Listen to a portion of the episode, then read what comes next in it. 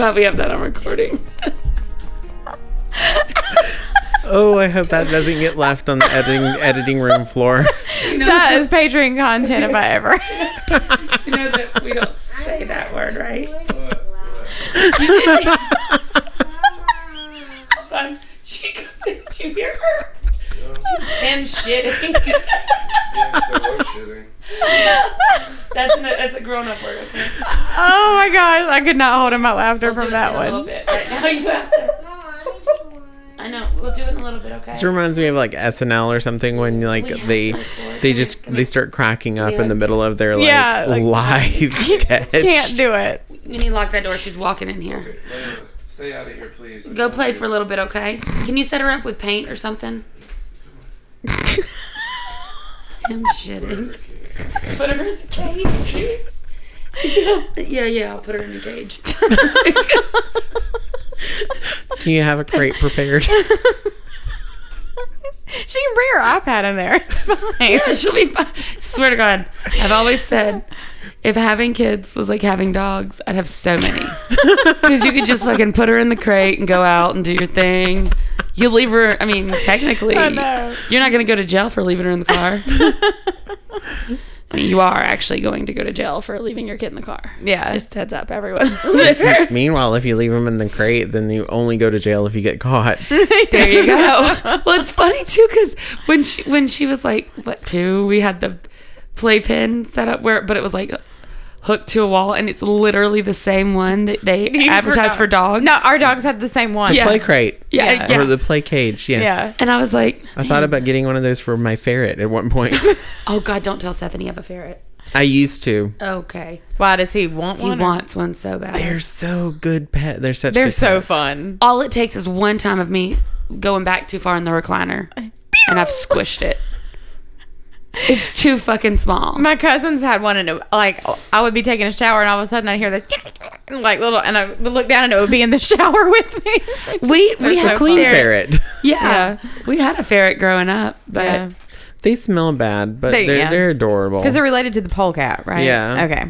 so they they have They a, like a natural bad. like musk Mm-hmm. about them that you know they can't help it. They're just Yeah. they're so adorable and Have they just ever- want to be petted. I think it was the Georgia Public Television thing about the ferrets. Have you watched this? I haven't. okay.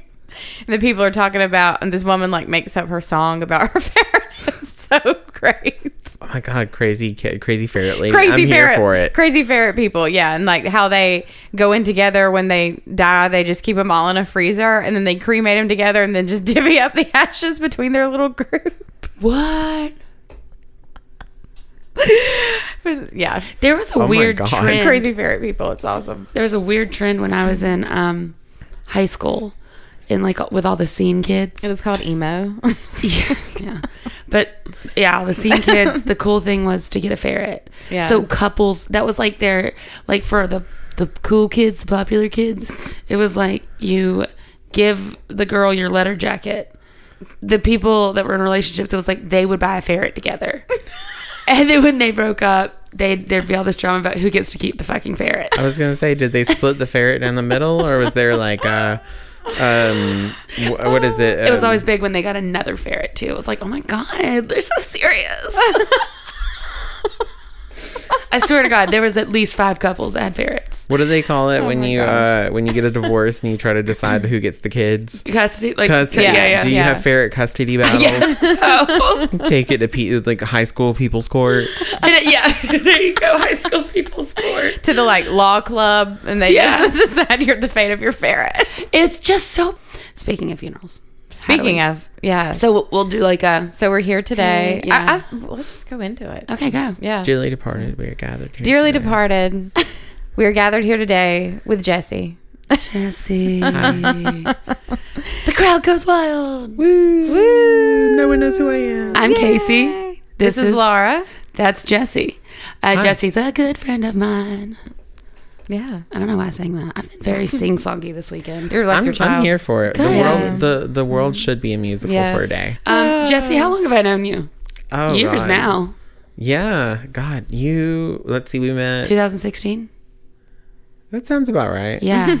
2016, because it was about a year after we started the courtesans. I think. okay. Yeah. So I think I, I know Jesse. I guess through Kenny, I met. Mm-hmm. Yeah. So that's probably how we met. Um, but now it's like I know. Kenny kept talking about his like his good sis like Casey and like um I remember him saying like, well, it's essentially Carmela but biologically female. and I was like, okay. And having a hard time picturing this. And then I think it was at one of the 40 watt shows, like you came backstage and you were like, oh my God, like you need to market this and this. And you were just like all these like big, big dreams of grandeur. Uh-huh. And Yeah. I'm just like, girl, we, we just started. Like we got a budget of like 52 cent. Like, No, and I remember, I remember you saying that, and I was like, I know, but we need more budget. That's why we've got it. We're going to do these things. And, and, I was, like, just like- "Fuck, what? I'm not. A, what am I doing in here? and I this- was like, I was literally like, I don't know what what are we talking about. And I was like, you should talk to Jason. Jason's my husband, and Yeah. I was, Who does and our he- hair? He's a for- sweet angel baby. Yes. Oh my gosh. And he was uh, he was the business manager for the courtesans at the time. So I was like, you should talk to Jason. And so you literally pawned me off, and I was like, Jason, just put- here's my ideas. Y'all, let me me let me let me just like picture this though. Like, how, let's have a Sophia from the Golden Girls moment. Picture it. Forty watt, 2016. Casey, drunk after a show, talking about business no ideas. Say no more. and this is like the first time I've met her, and I'm like, I don't know what she's talking about. but she gets so excited with her ideas, you can't say no to her. So excited and so like just extroverted, and I'm just sitting here like with my little introverted corner, and I'm like, I'm scared. you know, in my mind, I'm like, we're getting a private jet. Yes. That's it, guys. We're going. To, we're flying across no, the country. that was literally it. She was like, "We're gonna get a but a tour bus or something." She's like, "Let's take this to like Take this show on the road. like she was literally like, "Let's take this to New Orleans." Like Uh-huh. I've got some hook, I've got some connections, and West she's Hollywood. like, she's like, "Oh, and I've got some connections in like L.A. or, a lo- or Hollywood or whatever." And I I'm was like, seeing this all happen. and I'm like, "This is all amazing," but I was like, we gotta work. "How are we gonna do this?" and she's like, "Girl, I got you." We'll we'll do it. and We're I was just it. like, "Okay," and I was like, "Go talk to Jason." then I went to sleep and forgot about it. Yeah, as she often does. Yeah, Like y'all, Casey has been talking to me about being on this show since like since we started? It started. Oh, Since, Jesse like- did our logo. yeah. Yes. There you go. Yeah. I'm like, hmm. Yes. Jesse- If anybody's seen the the logo for That funeral Jesse. stories, Jesse like, I did drew our that. logo. Yes. So talented. Like she came to me and she was like, "Hey, I'm thinking about starting this like um this uh podcast like called Funeral Stories and it's this funny thing about death and like I'm like I'm here for it." And I was like, "But why are you telling me this?" And she's like, "How much would you charge to do like a commit like one of your commissions Yeah. because like I had done these busts for all the courtesans." Yeah. And she and I was like, "Well, um Because I think I I paid you to do one of me, just me for the blonde shell, and then I was like, I want this person, this bust with Laura's bust, and I, I told I remember I was like, in a coffin, and then maybe funeral. I don't care. You take it from there. yeah, she was like some funeral spray uh, sprays, and I was like, "What the hell is this funeral spray?" and because I It had never, dirty. I had never heard that term before, and she goes, "You know those those flower things Yeah. that are at funerals," and I was like, "Oh, that's what that's called." yeah. yeah. and so like I, w- I did it and like um it yeah it was phenomenal and she's been talking to me about being a guest since then I know. so and then but every time she talks to me about being a guest it's always after a courtesan show when Yep. she's blitzed Yes. So I think about it like the next day, and I'm like, I'm gonna be a guest on the funeral stories, and then I'm like, oh. Casey probably doesn't remember that she had this conversation. No, the best thing you could have done was post Yes, on post Facebook something on calling me Facebook out. because she has. I've always. Do you have Yeah. guests arranged? Do you have guests arranged? She's like, I can't think of anybody. so the best thing you could do is put it on Facebook, where I also saw it. I honestly think like it was Melta who was like, you know, Casey is drunk after every show. She's like, she ain't going. She does not remember. no, And I was like, but I want to believe. I want to believe. Well, you know what? It's funny. So when I, when it's my like really close friends, and I've had, you know, some of our past guests have been close friends of mine, or um, a lot of times we've gotten closer after they've been on. Yeah. Um, but when it's like my close friends, I don't think of them in the context of this podcast. So like when you or we were texting about recent losses you had had it was nowhere even on my radar. And you you were like girl i'm telling you i gotta be on this show i gotta be on your podcast because this shit just keeps on coming. And but in my mind it was nowhere. I was worried about like you as a friend. Yeah. Do you know what i mean? So it was mm-hmm. just this oh fuck i forgot i had a podcast called funeral stories you know like, it's just so outside of i don't know it's weird when it's my friends yeah. you know and Oh, so, Well, yeah, because you think about you don't think about like your friends in a businessy sense. Like yeah that. Mm-hmm. yeah Like you think about them more in the I need to be there for them sense. So I totally get it. But I think Yeah. this is perfect. Like I'm so glad you posted Yeah. Um and calling me out. So she could see it when she was sober. yes, exactly. And I think it was like the next day because we had just decided when you were coming back to record, mm-hmm. and it was like the next day. I was like, "Here's the weekend we're recording next.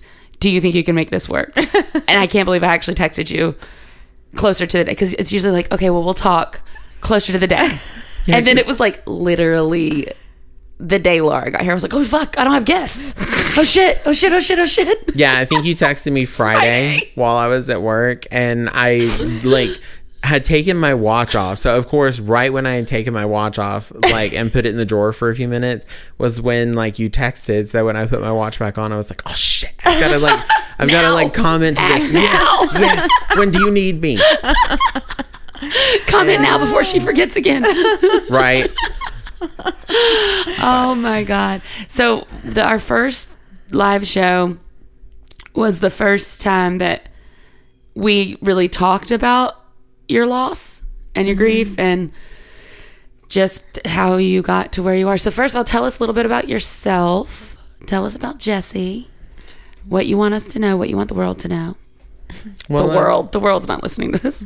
well, You never know. Never you know. never know. They could. the amount of people around Athens that know though Jason was wearing his funeral story shirt and walked in somewhere and they're like, "Oh my god, do you work with them?" Oh, that's so. And he's like, "Kind of." Technically, yes. And I was like, "Well, I mean, beauty, you, you know, you're like pretty much their Yep. Yeah. Dang double like- daddy hair on Hair du Instagram. jour, yeah. I was like, you're pretty much their like Oh, yeah. personal stylist at this oh, point, Yeah. go. Oh yeah, and can put up with me, like and your thousands of extensions. pleasant, yes, and not complain. Like put my extensions in and then curl them, and then spray me, and then when, even when it's a, done a bang up job, and I'm still like, it just doesn't feel big enough. it's like okay, hold on, let me tease the shit out of it some more.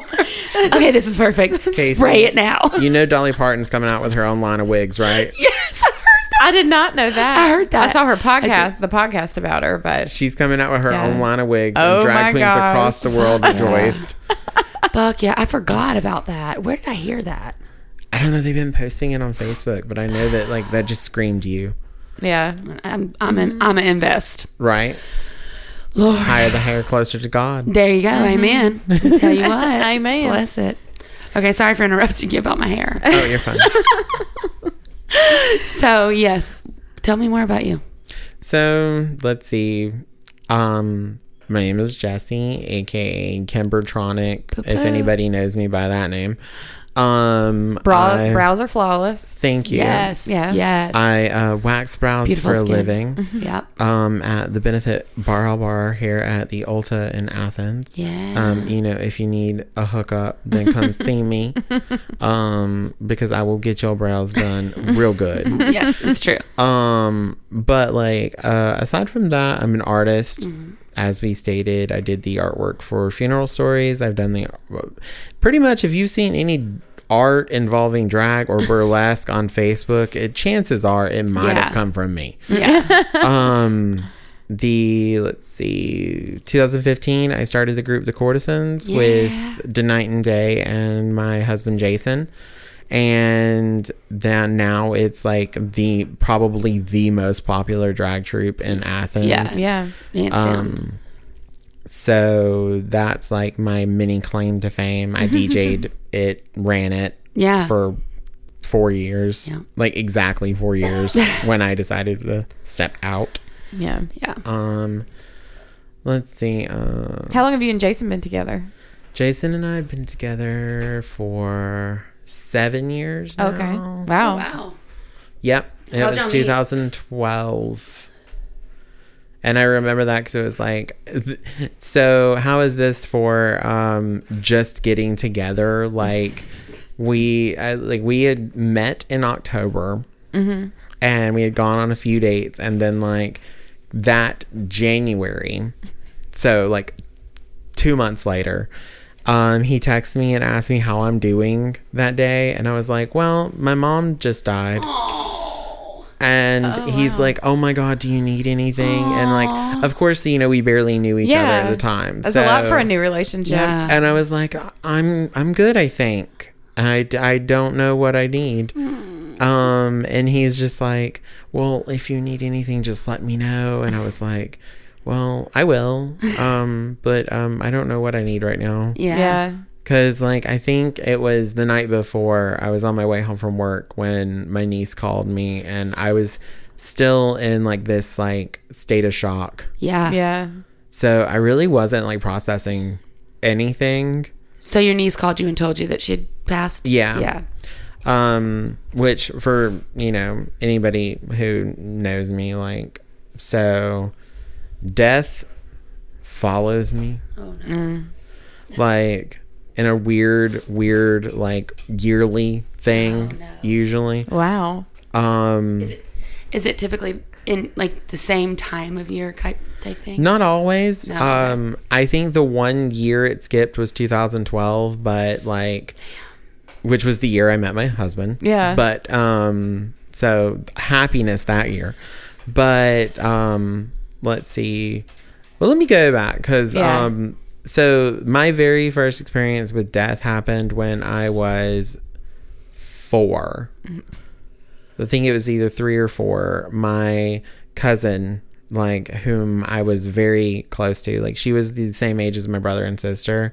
So my brother and sister are 12 and 13 years older than me and Wow. she was the same age as my brother so she was in school like same grade and everything with him they grew up together but i idolized her and my sister and like she had committed suicide Oh, Oh, wow. wow. and um my mom was not the type to really hide things so she told me everything that happened Mm-hmm. Wow. like um At four? yeah at, at the best that like i could understand like Yeah. you know of course we talked about it more later but like um she had like nobody really knows like the full story but essentially she was with a guy or something and like he i don't remember all of it but it involved the guy that she was dating and then he or he broke up with her or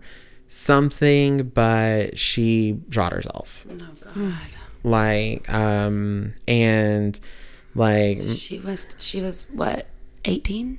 Or, let's see I'm doing at that. that I'm not good at time math, but at that time she was 16. Oh my god. 16 or 17. Yeah, that's No, 17. She was 17. Oh my gosh. good God. Um, because like she was very close to turning 18. Um, because like my brother and her would have been the class of 90, I believe. Then my sister was 92 because she was just she was a year younger than them, but Yeah. two years behind them. Um, but I remember like my mom trying to explain it to me, like, and you know, of course, at the time I didn't know anything about like depression and stuff, and like, you know, there wasn't this widespread like thought pattern about depression because I'm pretty sure looking back on it now that she probably did suffer from depression. sure, Oh, yeah. and like a lot of other things that could have prevent helped prevent this stuff. Yeah. but nobody really talked about it back then. But um i think like that stems a lot of my fear of guns Yeah. sh- Oh, sure. Yeah. yeah like and um but like i remember my mom always telling me like that was that right after that was when i stopped saying my prayers Oh, wow. like at night because you know before then you you say your little prayers like you know the now I lay my head Mm-hmm. It's down habit, now I lay yeah. my head to sleep or whatever Now I lay me down to sleep. I pray the Lord my soul to keep. Yeah, if that I die one. before I wake, I pray the Lord my soul to take. which is very macabre Yeah. Yeah. but Me too. um, that gives crazy death anxiety to kids. Dark AF. Yeah. yeah but you know like when I'm sleeping. you know parent like parents in my in my mom's generation and stuff they they taught that little like thing Mm-hmm. to the kids to say at night and I would always say it up until that point Yeah. And my mom never questioned why. She didn't force me to continue doing it. That's good. Um, because she knew that I was dealing with that stuff.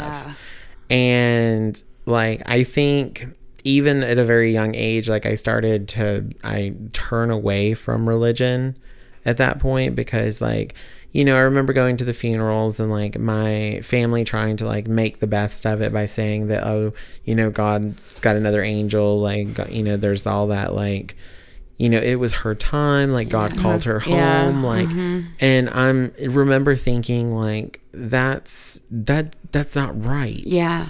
Like, why, why? Yeah. Like, that, I just don't get it. Like, Why I- this way and why now and yeah. yeah, I was It- like, yeah. God is supposed to like be there to protect us, and like everything. Why is He taking my Yeah. cousin? It does seem like children who experience a loss like that when they're being told the Christian principles are the ones that tend to step away from the faith because they're at an age where they can still question it and you know the truth the, out of the mouths of babes and the truth of children they they're able to understand something that adults Yeah. aren't getting Yeah. at that point in time Well, and uh, when you're young, you want you want to understand. You want yeah it to make sense. and you go this doesn't fucking make sense Yeah, this That's is a child dumb. yeah I mean, it really did. And like my, you know, my mom, like I said, my mom was very truthful about Mm-hmm. everything. She didn't want to hide the things because she knew that I'd probably hear about it. Like my brother and sister would probably be talking about it because they were, you know, 16, I think 16 and 17 Yeah. at the time. So they were, you know, they were definitely talking about it. They definitely knew what was going on. Like, you know, there's this big memorial right up in the back of one of their yearbooks that mm. we had at home. So, like, I saw it and, you know, but like, it was just one of those things. Like, I stopped caring so much about like the religious stuff at that point yeah but like you know my mom i remember my mom telling me like you know my aunt was never really around. Like she was a single mother but she like just parenting wasn't her yeah.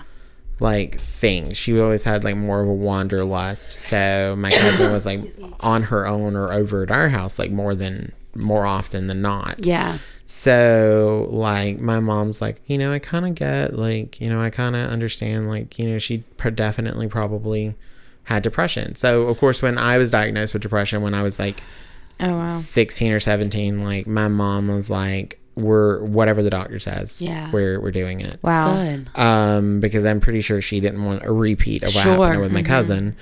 And um like my I remember my dad thinking it was like fake and he's like it's all in your head and my mom literally looked at him and goes well duh Yeah, it isn't.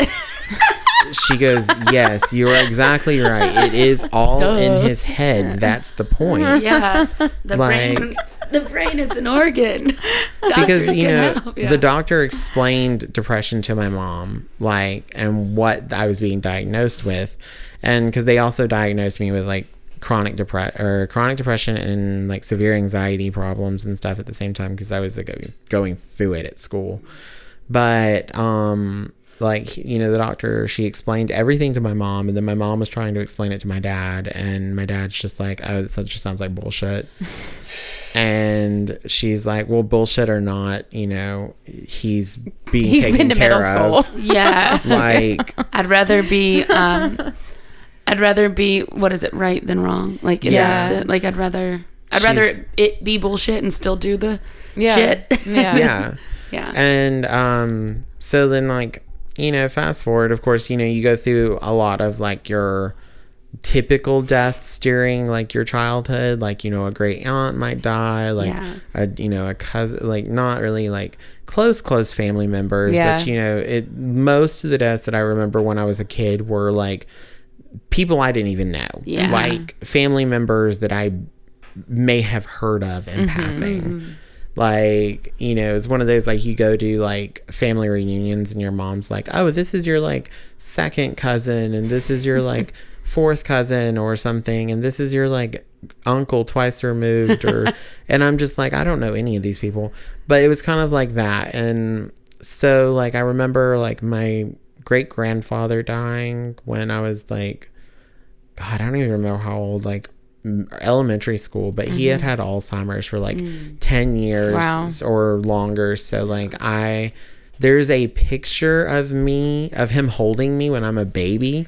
And that's like the only photographic evidence I have that he was ever not in a nursing home. Oh, okay. Yeah. Like, and then my great grandmother died when I was in, I think, freshman in high school. Like, that one hit hard, but because like I grew up going to her house and like mm. she was one of those people that, like, you know, little like southern lady who would put on her bonnet every morning and go out and tend to her horses and cows and ride her full wheeler out into the pastures and stuff. But she was like 90 something and still doing this, but she fell down. I think she fell going down the back, back porch or something and she oh. broke her hip.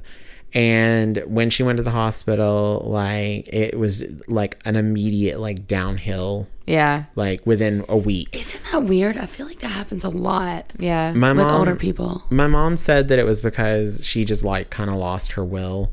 Yeah. Because she It- couldn't yeah. get out and do the things that she wanted. And like the doctors were saying, like, you're never going to be able to get mm. out and do those things that you were doing every day. So my mom was just like, you know, she's got that's why she passed away. Yeah. She just she didn't want to do or be what she wasn't. Yeah. And Sad. um, so then like, see, 2010, my grandpa died, and his was very weird. I don't rem- I don't even remember how he died. Like I just remember like I was on my way to work one morning and my sister called and she's like grandpa died cuz I knew he had gone to the hospital.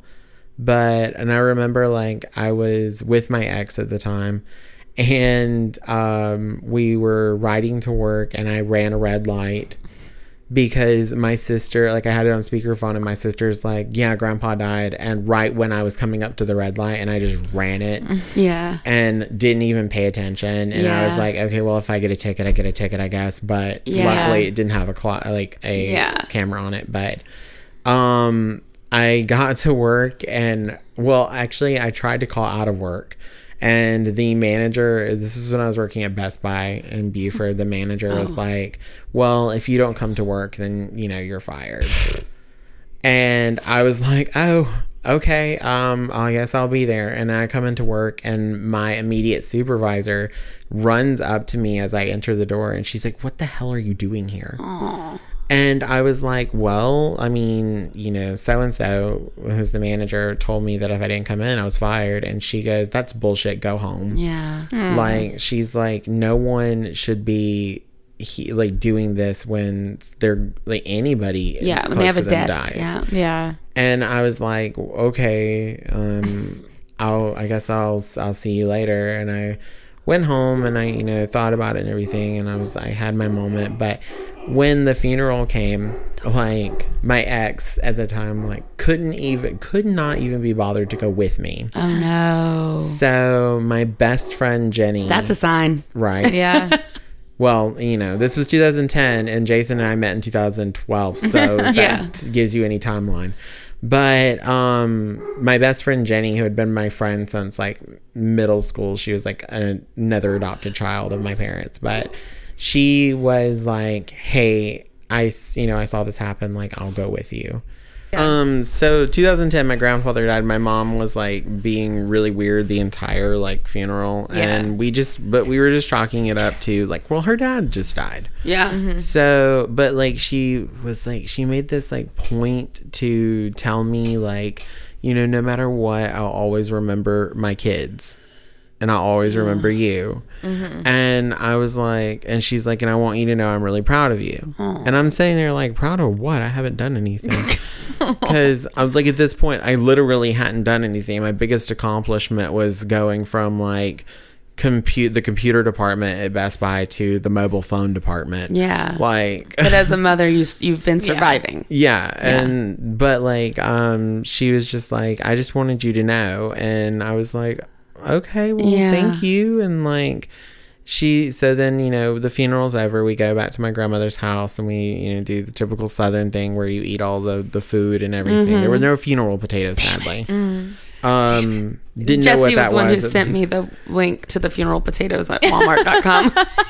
Oh yeah, I remember that. I was like, I don't want our funeral. No, funeral potatoes are a real thing. It's not just potatoes at a funeral. They're a fucking dish. They're legit. I think I found I think I found it when I was looking up funeral sprays. But like I guess it you know it has something to do with something I don't know. But Yeah. anyway, like so we went back and we did all we knew we did all that and then like I think it was because this happened in August of 2010 and I think October 2010 my you know I would have like a weekly phone call with my dad and my mom and it would happen on Sunday every week because I was always off. And so I'm talking to my dad. My dad's like, Well, you know, your mom fell. And so we had to take her to the hospital. She's still in the hospital. Like, I think she fell like back door steps again. Mm-hmm. Like, because she, like my great grandmother, was always like, we had a farm. So she would go out and like, you know, the back down the back door st- and take care of like our dogs and like the chickens because it was a chicken farm. And I bet it smelled great in Oh. the summer. luckily they were laying chickens. Oh, good. And like, so they weren't quite, it wasn't quite as bad as like a chicken house. Oh, Yeah. Yeah. Um, which I grew up working in, and that, those are No, awful. yeah, but that's terrible. um, like, and we also had like an abnormal amount of rabbits. Why is that? I grew up on a goat farm. Well, because rabbits fuck like rabbits. Yeah, There you go. I just answered my own question. We Yeah. had um rabbits and then like one of the last times that I went to go visit, like before, you know, everything went downhill, like there was also an abnormal amount of guinea pigs. because I, like I know the rabbit thing started and that was my fault because like when I wanted a rabbit? when I was little, my grandfather raised rabbits because he also raised hunting beagles. And okay. so he would raise rabbits to Train. train like train Mm-hmm. the dogs. So I wanted a rabbit, so he made me do farm work Cool. to earn ten dollars, and then he sold me a rabbit for ten dollars because he wanted to teach me Sure. about money. And I think I was like eight at this time. So, like, I got a rabbit, and then my sister thought it was a great idea to get a, another rabbit because that rabbit needed a playmate. Mm-hmm. So she I got fuck buddy. Yeah, she she got a, bunny. pet store rabbit, and the pet store told her because we knew that my rabbit was a male. The pet store told her that that rabbit was a male. Mm-hmm. So she thought it was literally just going to be company. Turns out it was a female. And then, you know, before we know it, we my mom was like taking care of like a hundred rabbits. Oh man. What if that was a sick joke by the people at the pet store? Yeah. like, no, we're telling them it's a male, but it's totally like and then there the the guinea pig thing happened the same way like um Except that one wasn't my fault. Like my sister-in-law and my sister each bought a guinea pig for like my nieces and nephews and because they spent most of their time at my mom's, mm-hmm. it ended up there. One was a boy, one was a girl. My mom didn't know this when she put them in the same oh, cage. gosh. And then before you know it, like I literally went into one of the storage sheds at my parents' house, and there's just you just hear wee wee wee wee. Oh my you know, guinea pig noises. Yeah. And my mom had built this elaborate like cage situation, Like a mansion for these guinea Yes, pigs. and then in the storage in the old storage shed, and it was just like chicken wire, but like they were like runners all ah, through the That's thing awesome. and all this other stuff, and then like there's just like a hundred freaking guinea pigs, and I'm like, where did So, all well, these I don't know what to from? do with myself now. I don't know what to do with this. So was like, where did This has gotten out of control. Because and the rabbit thing, my sister was like trying to convince my mom that this that this was a business venture, like so that she could sell all the baby bunnies at Easter. And my mom's like, my mom looked her dead in the eye and goes, "You realize that rabbits don't understand it's Easter and they're going to fuck year Yeah. round, right?" Yep. So like, what do I do with the other eighty babies that oh, happen outside of Easter? yeah. but you know anyway like so she had gone out to take care of like the hundreds of guinea pigs and rabbits and chickens and stuff. And she had fallen. And so they they took her to the hospital. And it was supposed to be something like very simple. Like she didn't really like hurt herself too mm-hmm. bad.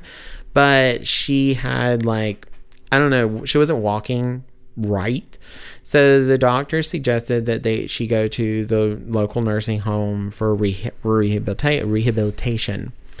And before I know it, she's in the nursing home for an extended period of mm. time, and then an extended a period of time, and then it was just like downhill. And at that point, like she. I didn't know because nobody was keeping me like really up to date because you know I lived here in Athens, they mm-hmm. were an hour and a half away, and my sister lived across the street from them, and so like no, my dad was kind of like me and in denial about a lot of things, but my sister wasn't keeping me updated. So they come to find out like she had early onset Alzheimer's, mm-hmm. and that's why she was having difficulty walking, like.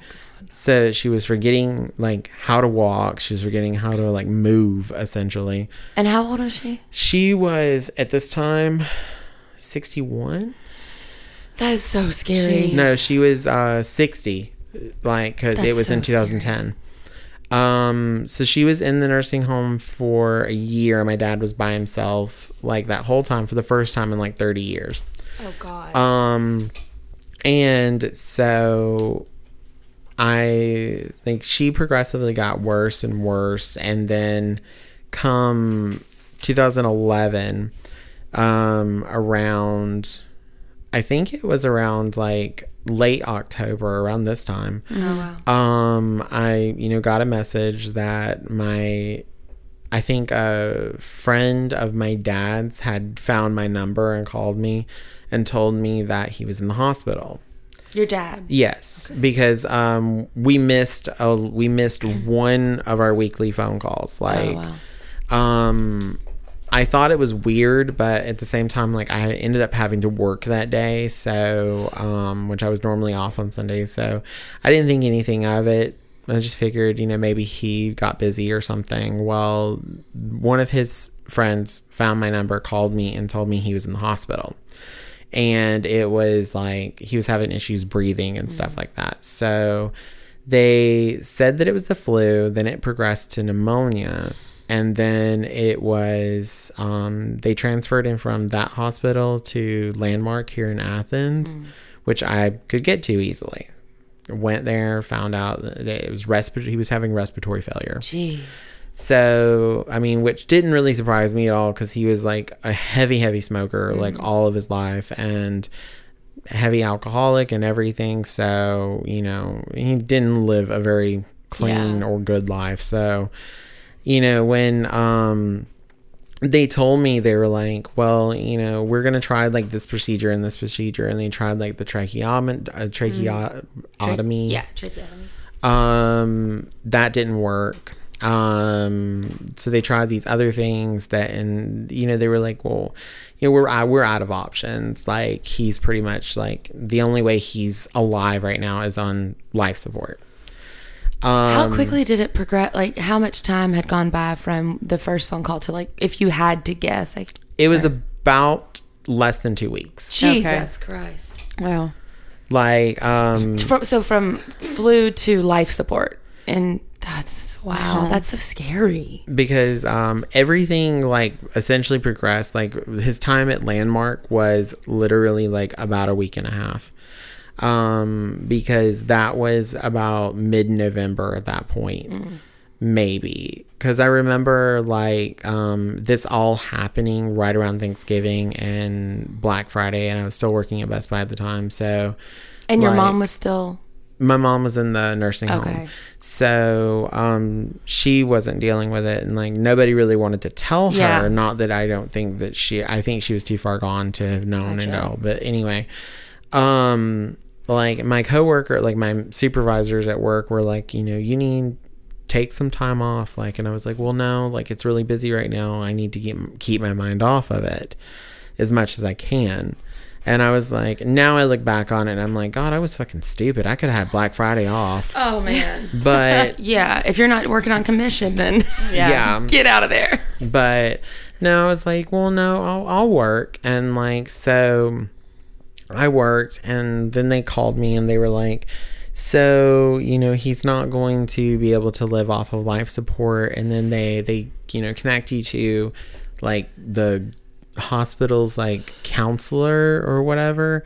I forget what her title was, but essentially she was the one that asked you the questions about like, what do you want to be done? So were you the I, power of attorney? Okay, because I I w- I'm my dad's only kid. gotcha. Oh, okay. So like my brother and sister are from my my mom's not previous marriage, but that's a whole nother story in itself. um previous where mistress situation. Gotcha. Gotcha. That Um makes sense. so something I found out later in life. Oh wow. Um, but uh, so I since I was my dad's only kid, everything fell on me. Yeah. And of course, like you know, he's in the hospital. My dad's family, which I barely know, like they live in like Dallas, Georgia area. So mm-hmm. when I was little, we would go visit like my grandmother, my dad's mm-hmm. mom, like once a year maybe. But and I knew like my dad's oldest sister like my aunt like a little. Because when i was little she used to come and visit every now and then. Mm. But she hadn't done that in years and i didn't really know them very well well she got my number somehow and called me and we were talking and she was telling me all this like interesting stuff about like apparently my grandfather my dad's dad was gay mm. like Oh, wow.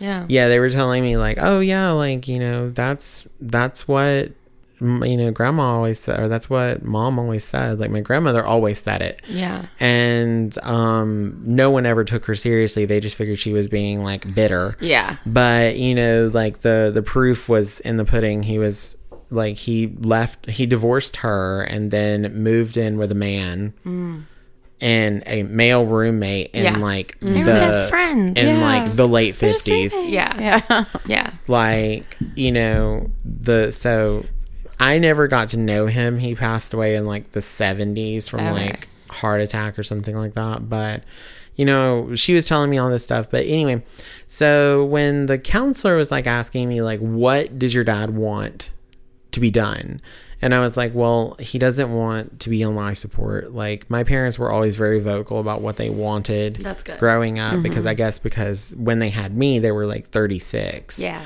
so, like, you know, death or what to do was always like on the table. And of course, when you're growing up, you're just like, oh, that's not not gonna happen. Yeah. Like, you Yeah. know, shut up, you're being stupid. Yeah. But you know, I'm looking back on it. I'm glad they were very vocal about it. But you know, they used to always say, like, oh, donate my body to science because that way that's not a burden to anybody because back then that was free. Oh, okay. And now it's not. Like, I think it costs more to do that because they, like, medical, like, schools have more bodies than they know what to do with. Um, Wow. but you know, at the time, that was a free option. If Yeah. you donated your body to science, to medical schools, then you know the people got to learn stuff, Yeah. and you did weren't stuck with funeral cost. Yeah. And that's that was the biggest thing. Was my parents? We weren't. We were very poor, so mm-hmm. my parents were like, we don't want burden to be burden when we die. So I think they found out like not too long before they were going to go that that was no longer an option. So they mm-hmm. started talking about like cremation because it's the next cheapest option. Mm-hmm. So my mom's sister stepped in and actually helped me with everything because I sure as hell couldn't afford any of it. God, no. Yeah. And I also didn't have anybody to like be Yeah. there for me because like Had you broken up with your not at the not at that moment, but he was just not being supportive. Yeah. Like really in the whole endeavor. Like the best thing he did was give a great eulogy at my dad's funeral. Yeah. But So your dad ended up dying before your mother? Mm-hmm. Okay. he died November 28th of Oh my God. like, 2011. right at Thanksgiving. Yeah. and I remember like you know, I told the counselor I was like, "Well, he wants to be cremated, doesn't want to be on life support." And of course, like my aunt who I had just reconnected with like flipped her shit on me on the phone because she wanted him to be buried and all this other stuff and I was like, "Well, you're not here helping me." Yeah. you're not here paying for anything. You know, you're doing nothing except for talking shit and telling me I'm doing everything wrong. And meanwhile, my mom's sister is sitting here helping me with everything. And she had connections with the like Franklin County's not their only, but like one of their main funeral homes because mm-hmm. like they were friends of the family and like grew up together and everything. Like they knew like the current curator of the funeral home um, knew my aunt very well and my mom. So um, she took me and we went and talked to him about every setting everything up and he gave great discounts didn't charge for a lot of things and i think it was still about $3000 Yeah. and um, my aunt my mom's sister paid for everything she's like you know she told me something about like oh you know i had a dream god told me to like help and the, the best i can and i've got the money and i know you don't so I want to help. And I was like, well, thank you. And my sister, I found out later, took it upon herself to pay my aunt back, even though that wasn't part of the deal. But my sister's just always been one of those people that's like, don't want to, you know, be in debt to anybody. And, um, but I, I essentially told my dad's sister to fuck all the way off. Yeah. like because she wasn't there doing or helping anything. But i did get to talk to my dad before they pulled the plug. Oh wow. um because like they because he was like fully conscious of everything. Like so my aunt and i went in and we talked you know we were to see him. And um they were like well we can take the the tube out and he can actually talk. It's not going to be like you know he's not going to be able to talk very well but you know he'll be able to say some things. And i was like please. And so we we had a conversation and he t- you know he told me like you know i know i haven't always been like the best dad mm-hmm. which he definitely wasn't throughout my childhood you know abusive alcoholic that kind of situation. But he's like i just really want you to know that i'm very proud of you and how you've turned out. And he's like and don't you know don't let anyone ever give you shit for being gay. Oh. and because you know he's like it apparently runs in the family. Yeah. he was making a joke about it because my entire childhood he denied the the possibility of Oh, his okay. dad being gay. oh, gotcha. Oh, but yeah. when I came out, he started saying, you know, started telling me, well, you know, my my mom always said my dad was yeah. like, so he started accepting it a little more Yeah.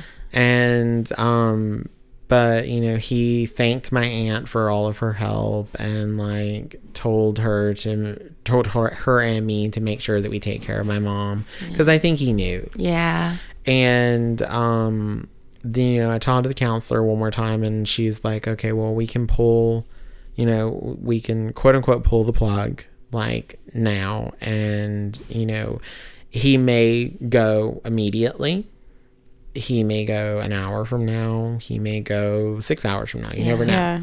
this was about like two o'clock in the afternoon i think when we were talking the, about all this. So she's like um i wouldn't suggest like you know sticking around since you know it could be tomorrow Yeah.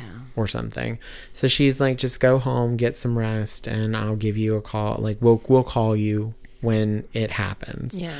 and I was like, okay. And so I went home and I think I got a call at uh, like 11:30 that night that he had finally Wow. passed. So he he stuck around for a, lo- Yeah. a while off of life support, Wow. but he you know he passed and then they immediately transported him to the like the funeral home and did the cremation and everything but like the the owner like you know wheel put a nice casket out there Yeah. as like a symbol Yeah. and um like they really did it up because like they asked do you want like to do a viewing or anything beforehand Yeah. and i was like no because i think viewings are ma- very macabre and Mm. i just I, i've always hated viewings i Mm-hmm. think that they're just We yeah we uh, we we've said several times you. It's interesting how many different people n- need to see the body for closure, and then it's like the ex- like my mom is. Do not. I do not want to see it. Like, Yeah. My mom's that way. I'm like, it kind of helps me. So it's my just, mom yeah. shielded me from it my entire childhood Yeah. like if ever a family member was in the hospital and they were not going to make it she wouldn't even let me go see them Yeah, gotcha. like because she was like you should remember them the way that they were not the way Mm-hmm. they are and that in turn made it very very very difficult to deal with my dad and my mom passing because Oh. it was like you have this obligation you feel like you Yeah. should go do it but your entire life you've been told don't go and Yeah. do that Mm-hmm. Yeah. so like I that caused a lot of rift between my sister and I with my mom because she was constantly like, Why don't you come see mom? Like, why aren't you here seeing mama? Like, you know, and I'm like, Well, you know, I kept making excuses. I'm like, Well, I'm an hour and a half away. Like it's not like you that lives like f- four minutes down the street from the nursing home. Like you know, and at the time I didn't have a car either, so it's kind of like gonna have to borrow a car to go. So, but like in reality, I look back on it and I was like, it was literally just because the main thing was because mom always taught told, me yeah. not to do that, like to not. And I knew that she wouldn't want me to remember her the way that she was Yeah. in that bed. And but like dad died in November of 2011 and then 2012 I had a free year. Mm-hmm. Met my husband. Then January 2018 or not 2018, 2013, mom passed away. Wow. So she was like, I had gone about three times while she was in the nursing home to mm. see her. And it was very weird because my mom was like not a girly girl. She was like very much like a country bumpkin, Yeah. like very like working on the farm kind of thing. Like I think I might have seen her file her nails like once She didn't need to. She was filing it on the farm. right? And she owned like one lipstick, and it was her church lipstick. so she Sunday lipstick. yeah, she was not a makeup person. Like, but like you know, the last couple times I went to see her in the nursing home, like. You know, my cousin uh, who had gone to school for cosmetology had come and done her hair. Aw. And it was like, I was like, okay, my mom's got highlights. That's weird. um and like somebody had done her nails and she had like these like long nails like not like super long but they were like The longest you'd seen. The they were like almond tips Yeah. Yeah. like you know nothing like fancy or anything but i was just like okay and they're bejeweled She wasn't Cardi B, but they were. They, were- Yeah. they had jewels on them. they wanted like she had her She had an accent nail. She had her accent nail girl. with jewels on it. And I'm like, who in the hell did this? And I'm just looking at her hands and I'm like, um, Okay. okay. I was like, it's a good job. And then, like, I think my niece had said, like, my cousin had done that too. And I was like, um, this is very weird. Like, Slipped into some like- alternate universe. I was like, who who replaced my mother with a hooker? like, because to her that would have Yeah. probably Yeah. been the Yeah. equivalent. Like over the top. because like had she like been in her right mind, It would have never happened. she would have been like, no, Yeah. and she wouldn't have sat still long enough for any of that to happen. But you know, it was it was kind of funny in a way, like, and I think that she would have gotten a kick out of it um, to see it. But she, but um, I was driving home from work. Like I think I had closed at Best Buy that night, and I was driving home. It was like ten o'clock at night, and I got uh, the call from my niece, and she's like, you know, Mima passed away, and I was just like, what? Yeah. And she's like, Mima passed away, and I was like, oh, okay, I'll talk to you later, and just got off the phone, and she's she's crying, and Yeah. I'm just like. I couldn't even be on the phone. And I just kind of walked in the house and like, you know, my my ex at the time was still a roommate and like we had other roommates too and they're just all like looking at me and they're just like are you okay? And i was like i'm i don't know. Yeah.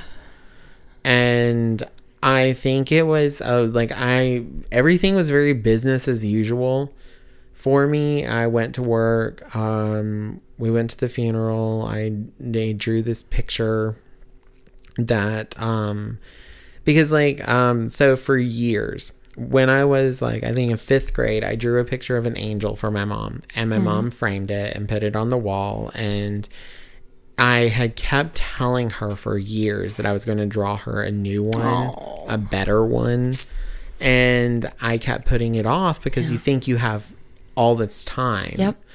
and so when she passed, I immediately like was like, I I need to do this. So I sat down and I drew her this angel, and it was the angel was you know wearing yellow, which was my mom's favorite color, and um like I posted it on Facebook, and my aunt had taken it and she had framed it, and Did you know that you, sh- your aunt was going to frame it? I didn't. Because it was it was kind of funny because she had commented on it and talked about how much she loved it, and so I had gone and framed a, a copy for her. Oh. and then sweet. at the funeral, she comes up with she comes up with one for me. I gave her one. And so Sweet. so we exchanged Angels. angels. But um, of course, like mine's just in a frame, and she like did the full nine yards. Like went to Michael's and had, Had it it like matted custom. and- had the mat uh, the matting on it, and like looked like a work of art. And I'm like, I was You went like, to Dollar You're like, do you want to Yeah. keep this one? but like, oh, okay, thank you. Show me oh, that's so you know, we put it up. We put, you know, we put the pretty one, the, was all matte, matted up on the like podium and everything. And um, like I was like, my sister was like, I didn't even realize that mom's favorite color was yellow, and I was Oh, like, wow. I was like, well, you know. She was kind of my best friend, Yeah. Yeah. like for a very long time. Like, yeah, her favorite color was yellow. She favorite flower was yellow rose. Like, she loved yellow roses.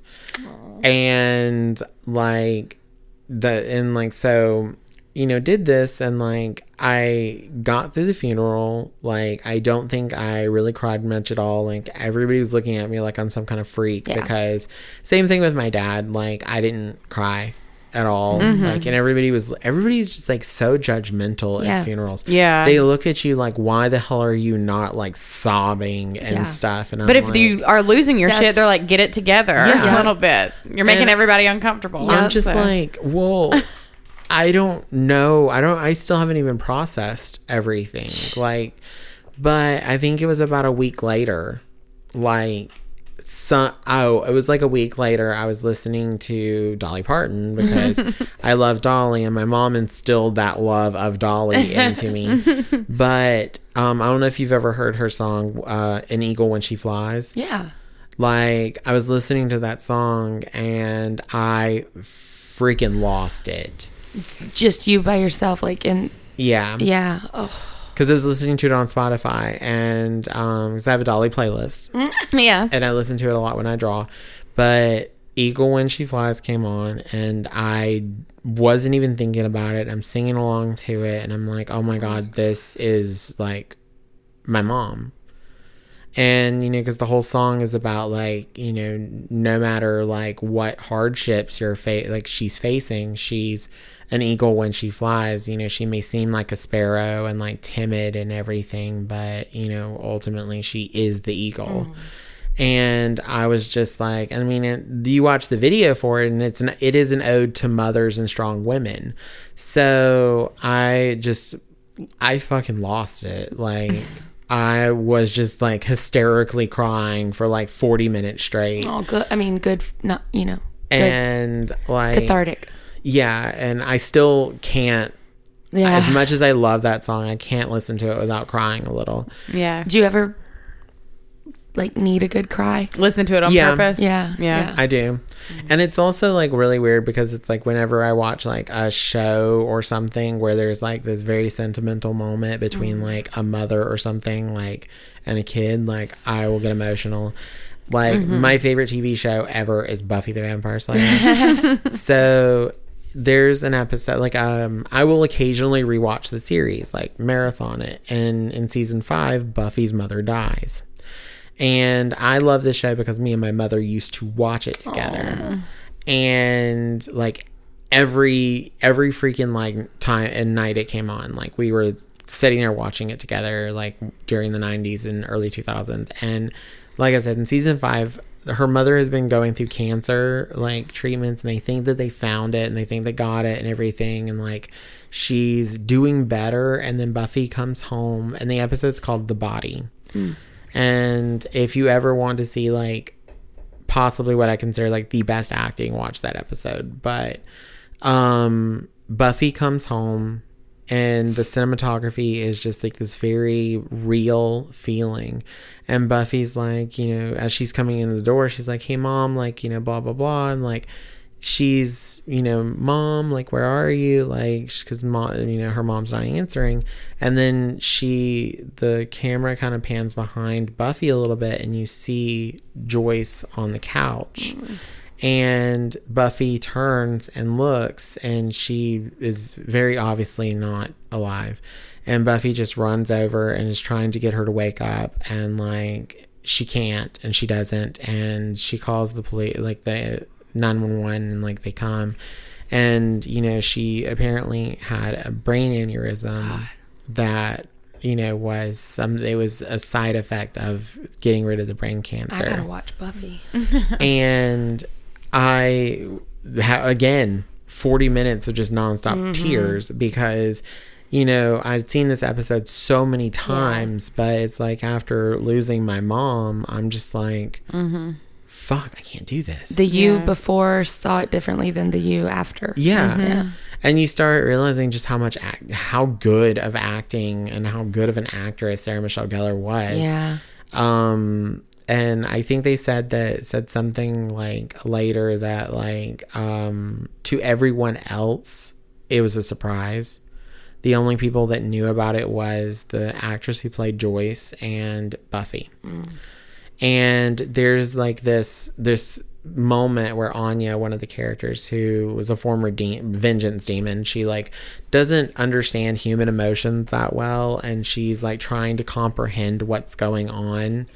And she's like you know it's unfair. She's like you know Joyce is here and she then she's not and she's like and then Xander's crying but he won't tell me why and I don't understand. And she's like and she's like and I, I'm just looking at things and I'm like thinking about like having you know fruit punch but then I think about well Joyce will never have fruit punch mm-hmm. again. Mm-hmm. And she's like and I just think it's so freaking unfair and like why does this happen? Yeah. and like you know why does why you know why would god let this happen? And it's like this such a it's such a freaking powerful episode Yeah. Yeah. and i just i saw it in such a different light after that and so it was just like utterly cathartic Yeah. in a way to Mhm. watch that and then you know you think you're like you think you've hit your point because like at i think this was like this was 2013 so i was how old was i what's math Wait, 2013? yeah We were, because we're the same age, right? i'm 33 you're 30 Okay. when's your birthday though June 29th. okay you just turned 32 Yeah. i just turned 33 Okay. so- trying to think 2013. I was, I'm not good at math either. 20. Wait, okay. How, how, many, years ago was that five Six years, years ago ago. six years ago Six? 20. i was 27 Yeah. no i would have been 27 that year Okay. because it hadn't happened yet. So, it's When's your 26, September 5th. okay. Okay. So, I was like 26, and, you know, both parents are gone at this point. So, you know, and everybody around me is just like, oh my God, to lose parents so young. Like, how are you dealing with it? And I was like, well, I'm not.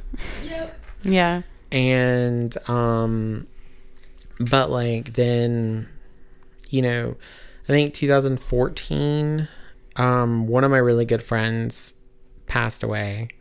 Like she had had surgery for something. I want to say that she had had surgery for an ovarian cyst. And then she they thought she was doing good and then all of a sudden I hear that she's passed away Oh my God.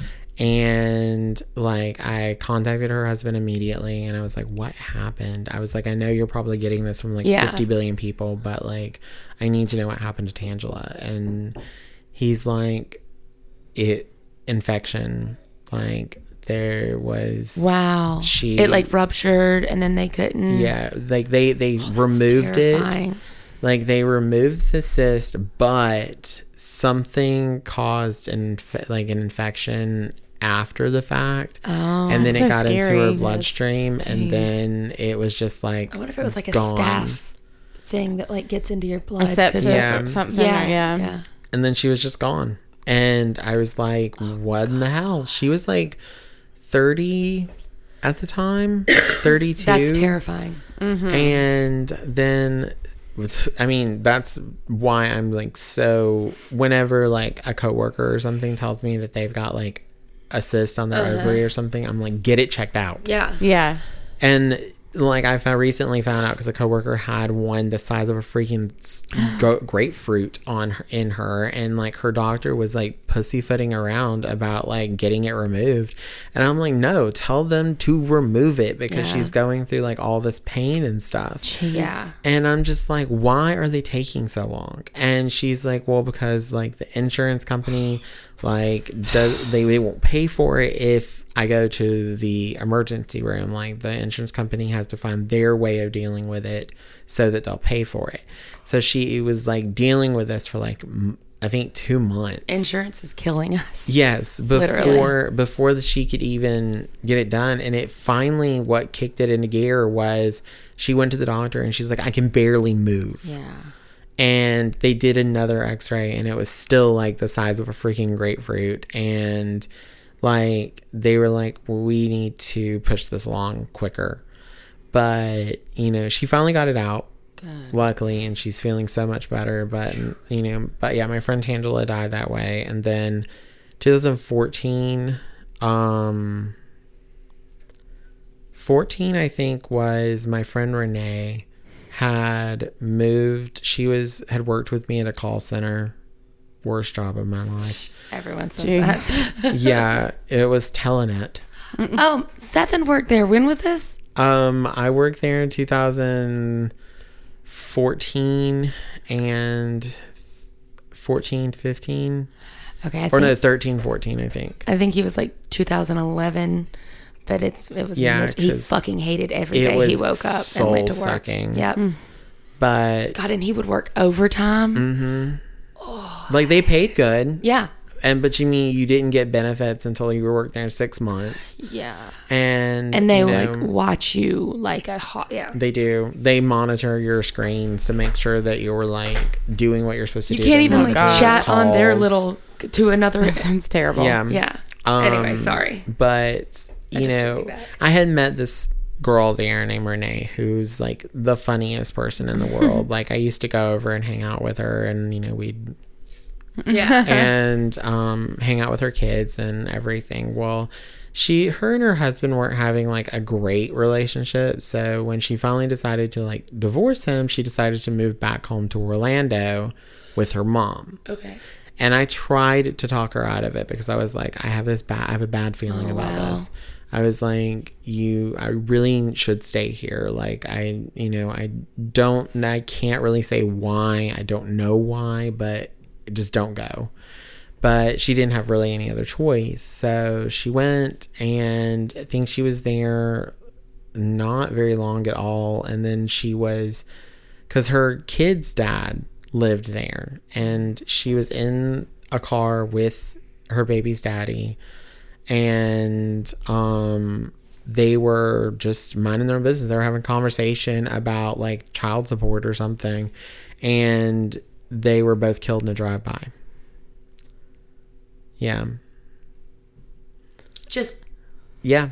Woke up i woke up the next morning to um someone posting so a mutual friend of ours on facebook posted an article and um it was like from the orlando newspaper and the Orlando Sentinel. yeah and um i was like this can't be real and um Was it gang related or? they Not- never found out. Oh, wow. They never even found out who did it.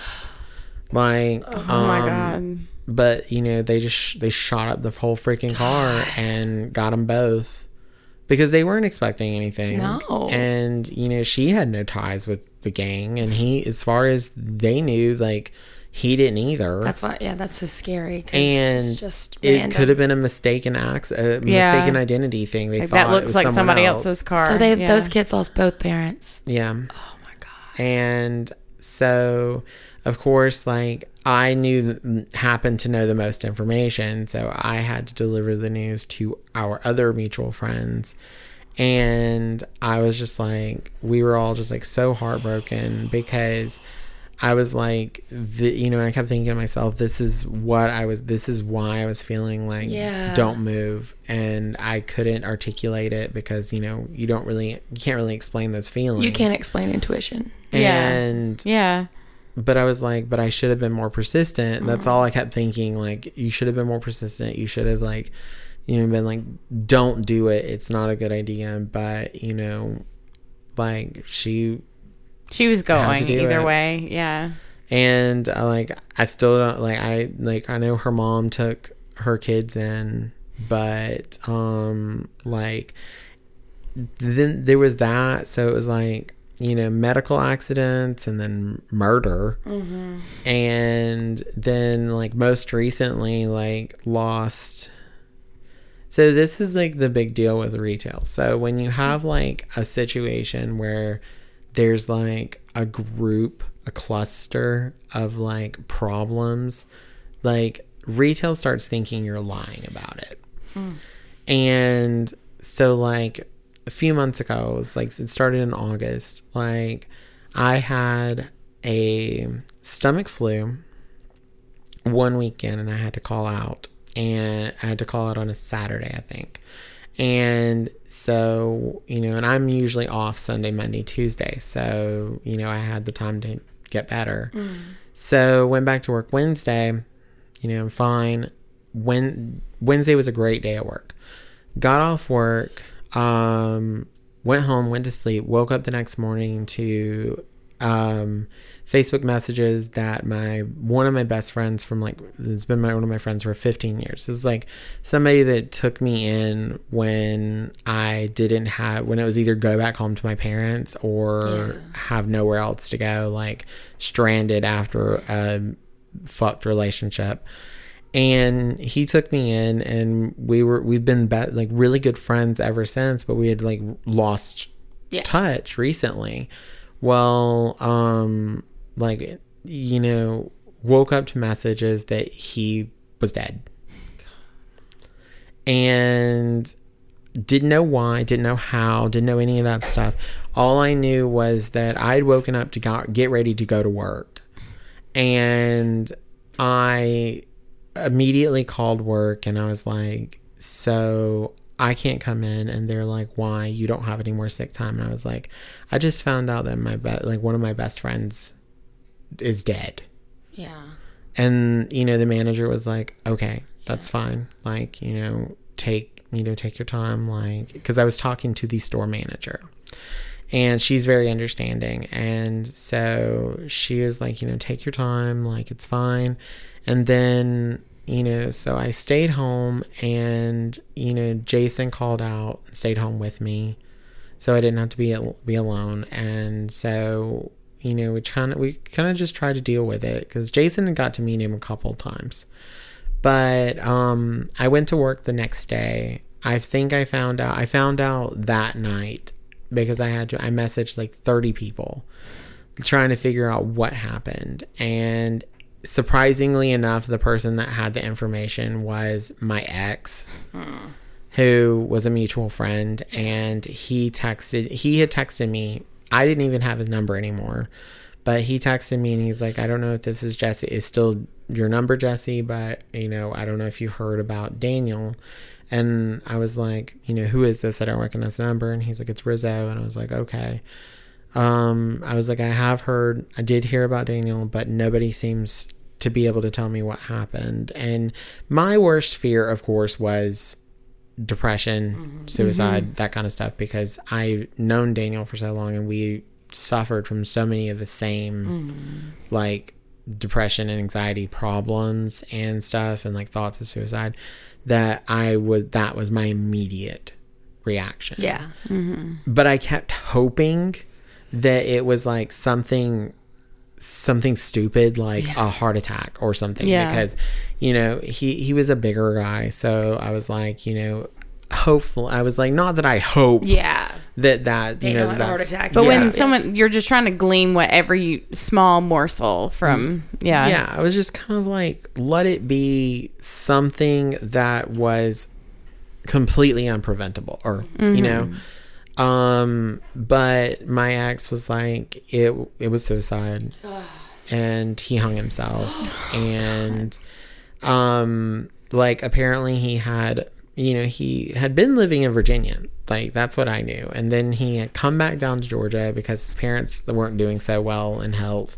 And i didn't realize but he had come back to be their caretakers because his brother and sister weren't doing it.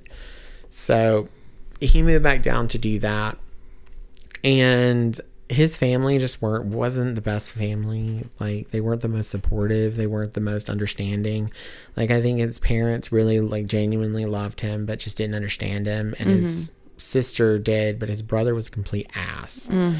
So found out like his brother was just just been on his case constantly about like supposedly mooching off of his parents and like all this other stuff and like how he needed to get a job and I'm like caretaking is Yes. A job. a job. It's a hundred percent a hundred percent of your time sort of job.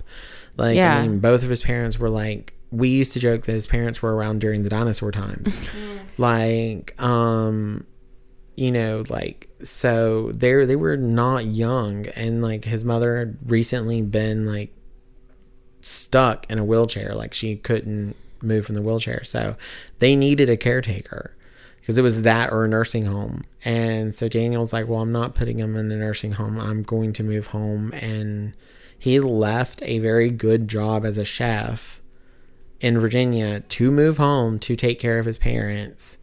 And his brother was like calling him a mooch and all this stuff. And so he was dealing with a lot of crap with that, and apparently he had just gotten a job with at a bakery, ironically, right next to the funeral home where his funeral was. Wow. Um, but it was like apparently he had blocked the door. Like, so his parents couldn't get in because, you know, they were like Yeah. ancient. Yeah. And so, but they knew something wasn't right because they hadn't seen him in hours.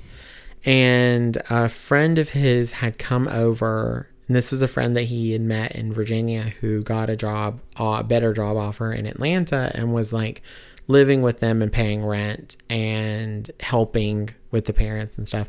So he came home from work and like went around to the side of the house and like broke into the window, and that he found the body and you know we but like found all this out went to work the next day and i talked to my store manager because i think this is the first time i'd actually gotten to sit down with her and tell her what i had what happened mm-hmm.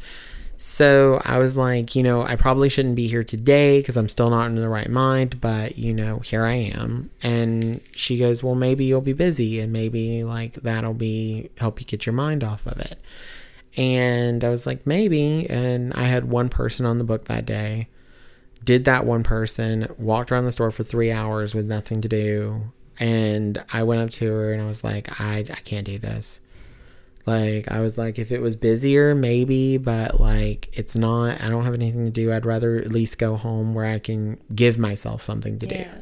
And she's like, that's completely understandable. Like, just talk to your your coworker about it, and um, like my immediate coworker at the Brow Bar, and you know you'll be, you know, and let her know that you're going home. And I did, and you know I got chastised for it and told that like I keep coming up with all these excuses to oh, not be at work and like that people are gonna start like start not believing me and Well, that's their problem. all this other like stuff and then like you know told that i need to get therapy because like you know i could end up the same way Oh God. and i'm just like Things not to say. i was like Yeah. you know things that possibly need to be said but probably shouldn't be said right Yeah. now Mm-hmm. and i was like i finally was just like okay you know opinion noted but i'm going home Yeah. see you later. And I went home and I had already told like my manager that the funeral was the next day, so I needed Saturday off and she's like that's fine. So went to the funeral and let me tell you that was the worst funeral I've ever been to in my life. Really? The like there was about 5 of us um that were actually friends of his Oh. in the back and it was like my ex and one of our mutual friends who used to come over all the time when we were all roommates. And then it was me and jason and a f- friend that i had met through daniel michael. We were the only friends. It- other than that it was like all these like strangers or like extended family and stuff. And we're all in the back and you know we're just listening to this bullshit. like, and it's this preacher who literally didn't know Daniel. Yeah. And he only knew the parent, like Daniel's parents, because he was the preacher at their church. Yeah. And let me tell you, he mentioned Daniel three times in this whole 45 minute, like, funeral. He mentioned the deceased three times Jeez.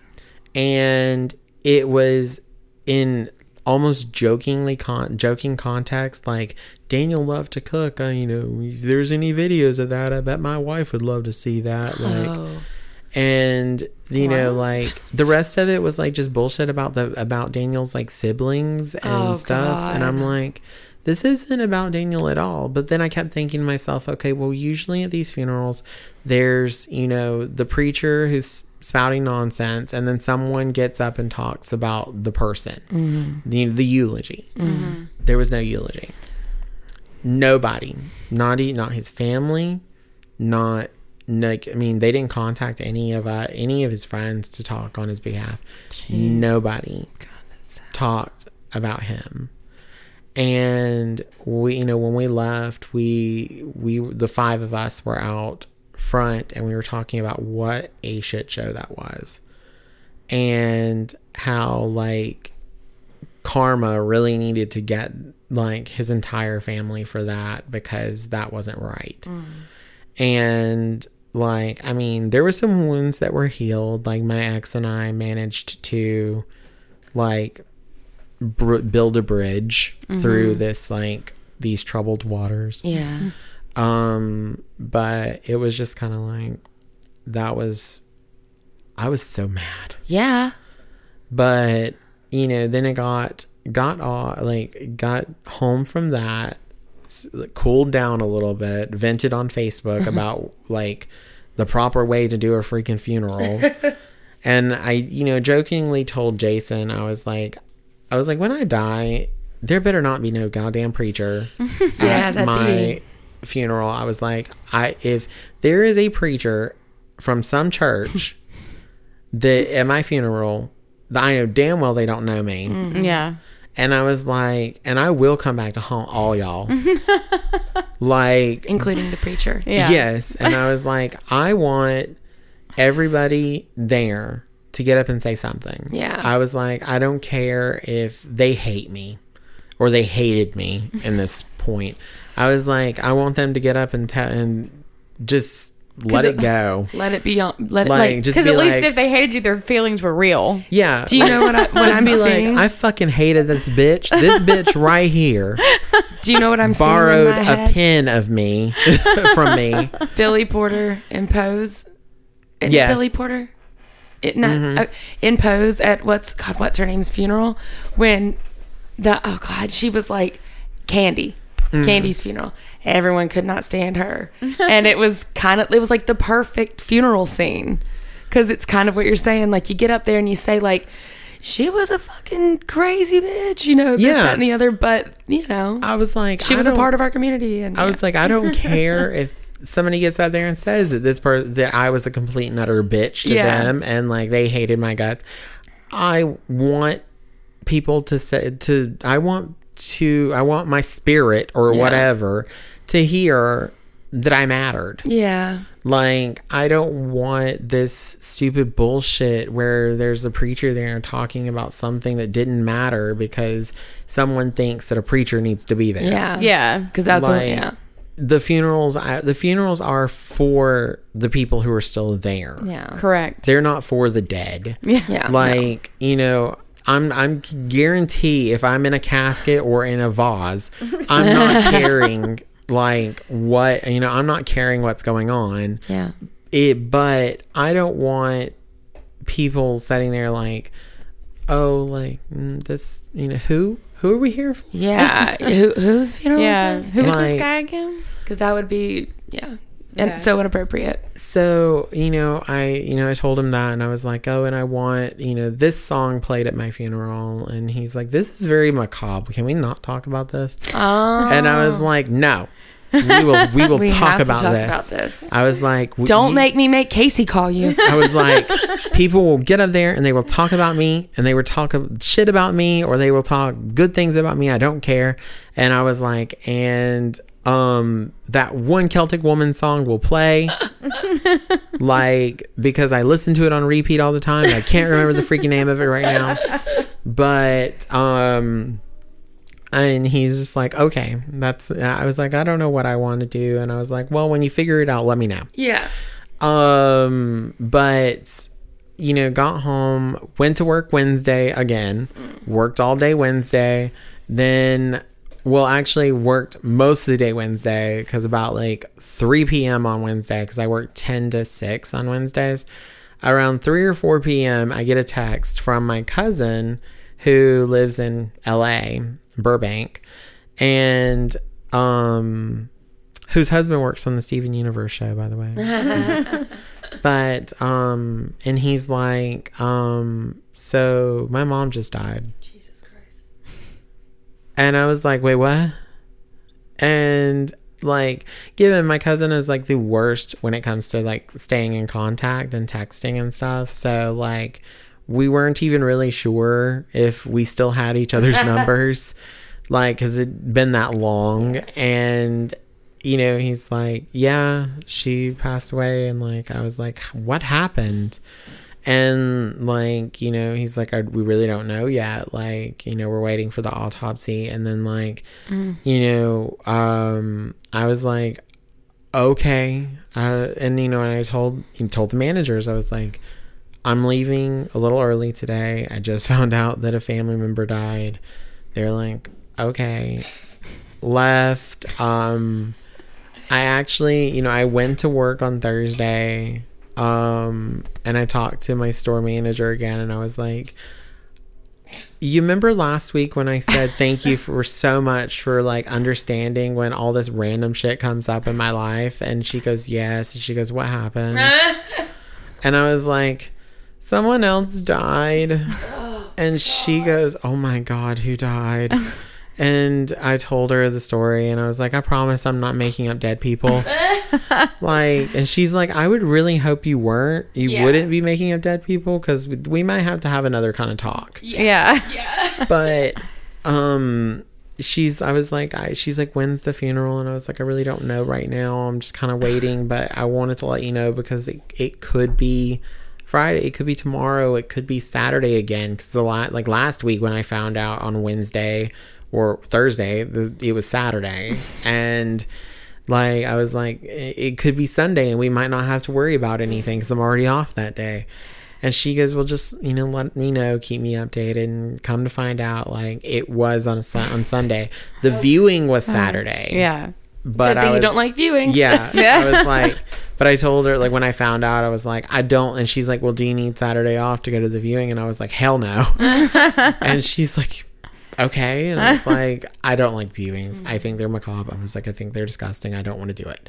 No offense to anybody who Yeah. likes that. Every you're allowed your feelings. Yes. Yes. Um, but I so I went, you know, went to the funeral and I saw my like got to see my cousin and everything, and like we were talking, and like cousin still didn't know what happened.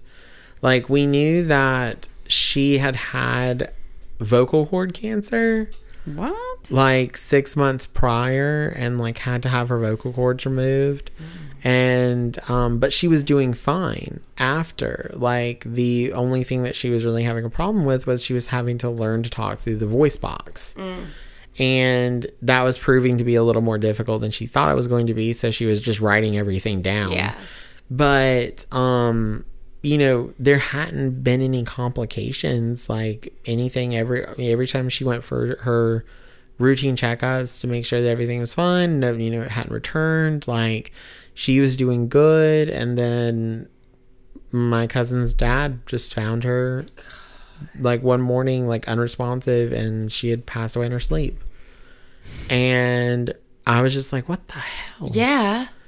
and you know and you know and i say my cousin's mom or my cousin's dad instead of like my aunt and uncle because it's what like they're my cousin is my fourth cousin Okay. but we grew up together Yeah. so Okay, gotcha. his mom is technically my cousin too but Yeah. it just seems weird because like you know you, we grew up together so it's kind of like another mom Right. so but um you know we went out and ate afterward and like his dad just wasn't doing very well and you know and then of course like i get home and you know that was actually a decent funeral Good. there was a eulogy Good. um the preacher who talked knew them That's always good. Yeah. and only had one minor moment where he went into a trump stance Uh, which my cousin and I were talking about. Like, uh, he's like, you know, there was like the one time that I could have done without that, Uh, but at least it only lasted about five seconds. yeah. yeah. And He could read the room. because he didn't on. he didn't mention Trump at any point. He just said the current affairs of America Okay. and um like talking about like you know that he was essentially talking about how like america needs to return to a more godly place or whatever and So we were just like, oh God. And I mean, I agree. We should return to a more godly place, and that is not with our current administration. yeah. Jeez. That's I what that's what I would have said. I'd be like, "Excuse me, sir. Is this class? Is Right. this how this works? My need hand is to- raised." I disagree with this rhetoric. I disagree.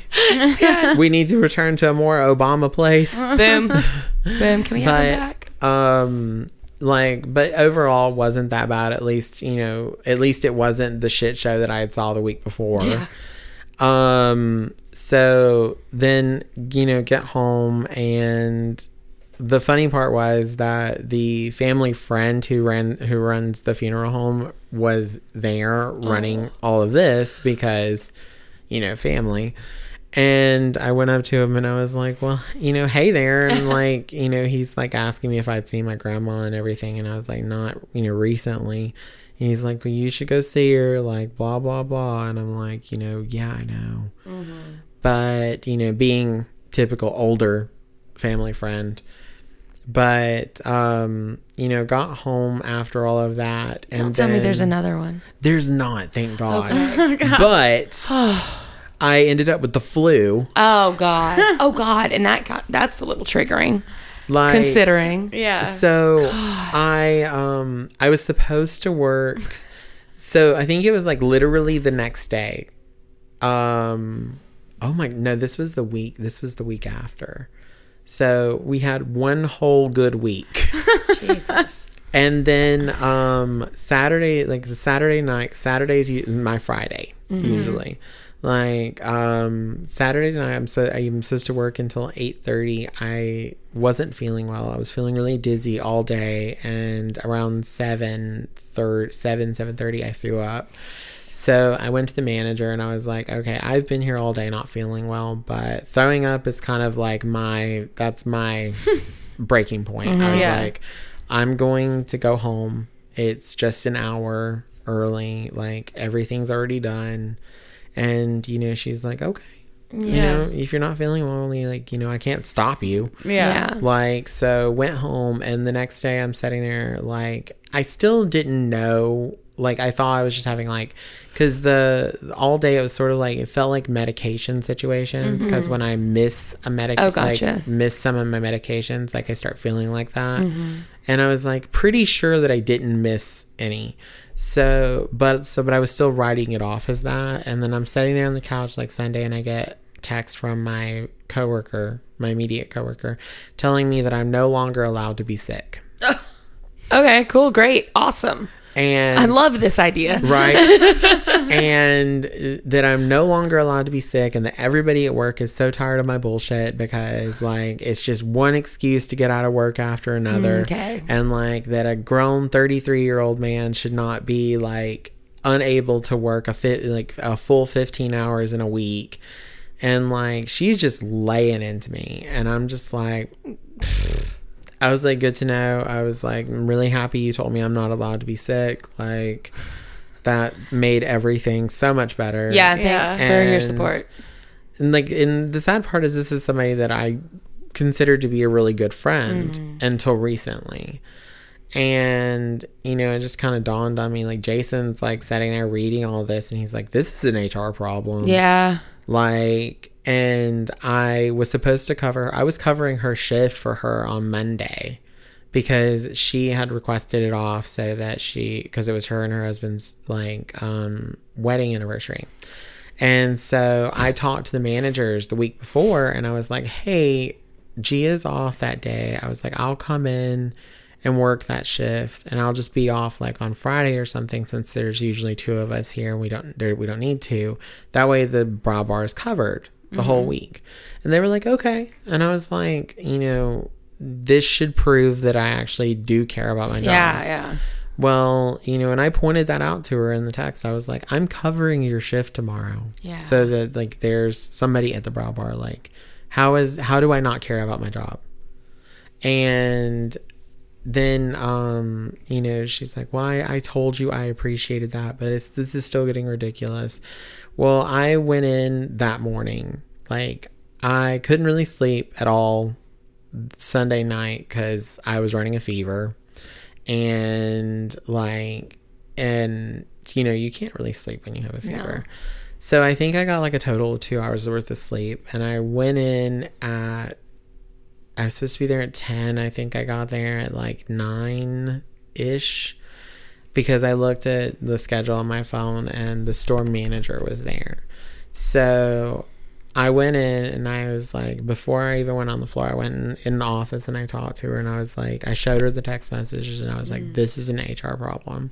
And I was like, and I'm not afraid to report because I'm tired of being treated like this. I was like, Yeah. I am here. And she's like, what's wrong? Like, what's wrong with you? And like, 'cause she could tell I wasn't feeling well. And I was like, well, I I'm not really sure. I was like, I think it's the aller I think it's allergies or something or a head cold, but I am running a fever. And she's like, Why are you here? and I was like, Oh, well, see here in the text message, Yeah. I was told I wasn't allowed to be sick anymore. And she goes, What that she goes, What the hell? You can't you can't be told that you're not allowed to be sick. Yeah. Like if you're sick, you're sick, and I'd rather you not be here making me sick. Right. And so she's like, go home. I'll put you back on the schedule on Friday like you were before. She's like, go home, go to the doctor, do something. Just don't be here. Yeah. Like the great parts of having a boss who's a Yeah. germaphobe. that. Yeah. But went to the doctor, you know, immediately left and went to the doctor and they were like, flu. Oh my god. And so then um, I get a text from the coworker the next day. She's got the flu. No, Oh. but she's she's telling me like, oh, like Daisy, the store manager was like, yeah, you, you know, told me that you have the flu, and I'm really sorry to hear that, and like, you know, I hope you feel better. And then she ends it by going, and by the way, this is not a kiss ass text message. what? Yeah, like, and I, I, I texted her back and I was like, I never would have thought it was a kiss ass text, me- text message. It's not your style. I was like, you know, you're doing, you're being a human right now. Yeah. Yeah. Like, because every time that she's sick and calls out, I make a point of texting her and being like, hey, Can, do you need anything? hope you feel better. Yeah. Like, let me know if you need anything. Like, she's never done that for me. Yeah. So I personally think that she got a heads up on my possible HR reporting, but Yeah. Let's hope so.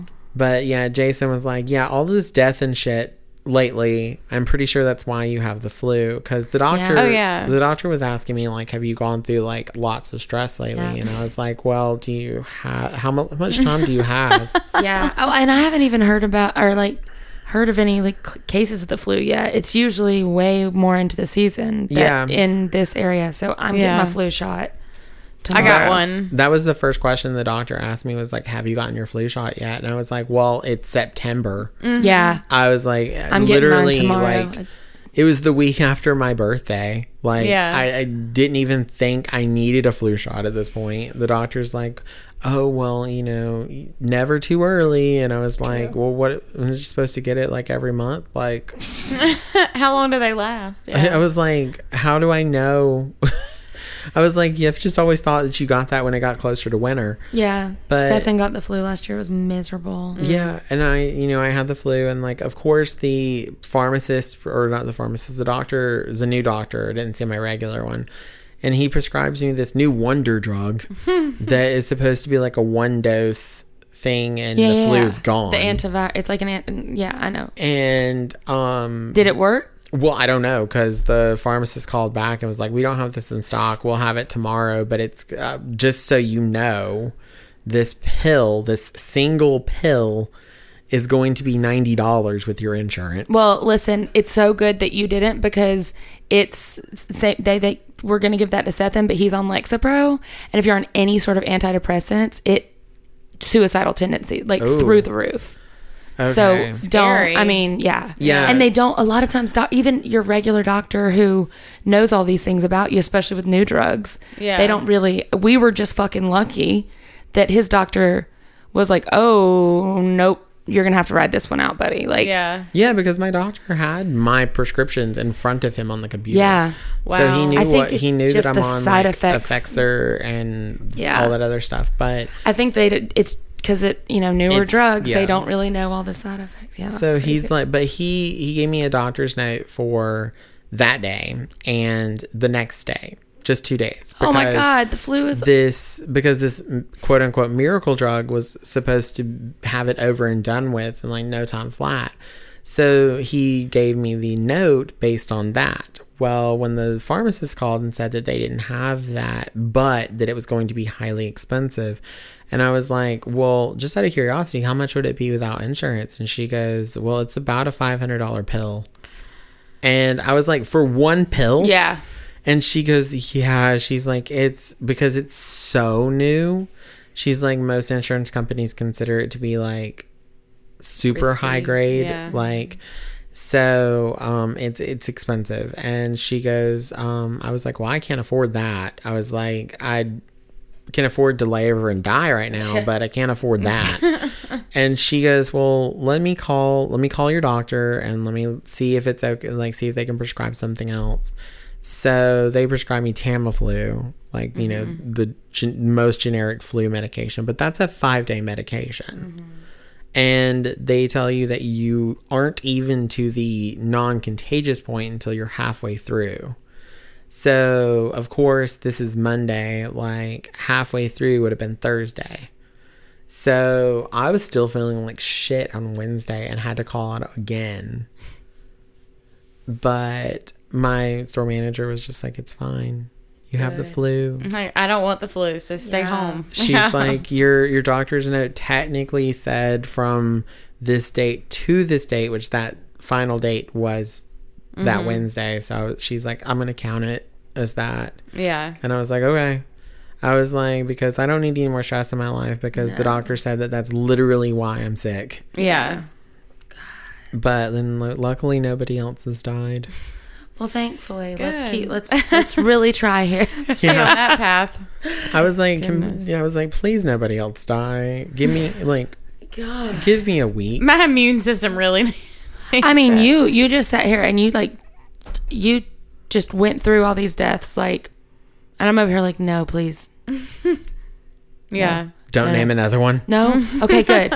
when you started going in on the flow, I was like, no, fuck me. When you said the thing about your grandma, I was like, oh God, oh God, will we have a grandma death about that? yeah, that's, what, I, thought. thought. was- Yeah. Yep. I don't know. Oh, Depending on the family member you talk to, they they're like, "Oh, it could be any day." And then Oh. like, then you see a Facebook post of her just being like all happy and like, l- you know, crocheting or whatever, and being a Yes. grandma. And then like, I thought she was like on knocking on Didn't death's door say? like Yeah. three seconds ago.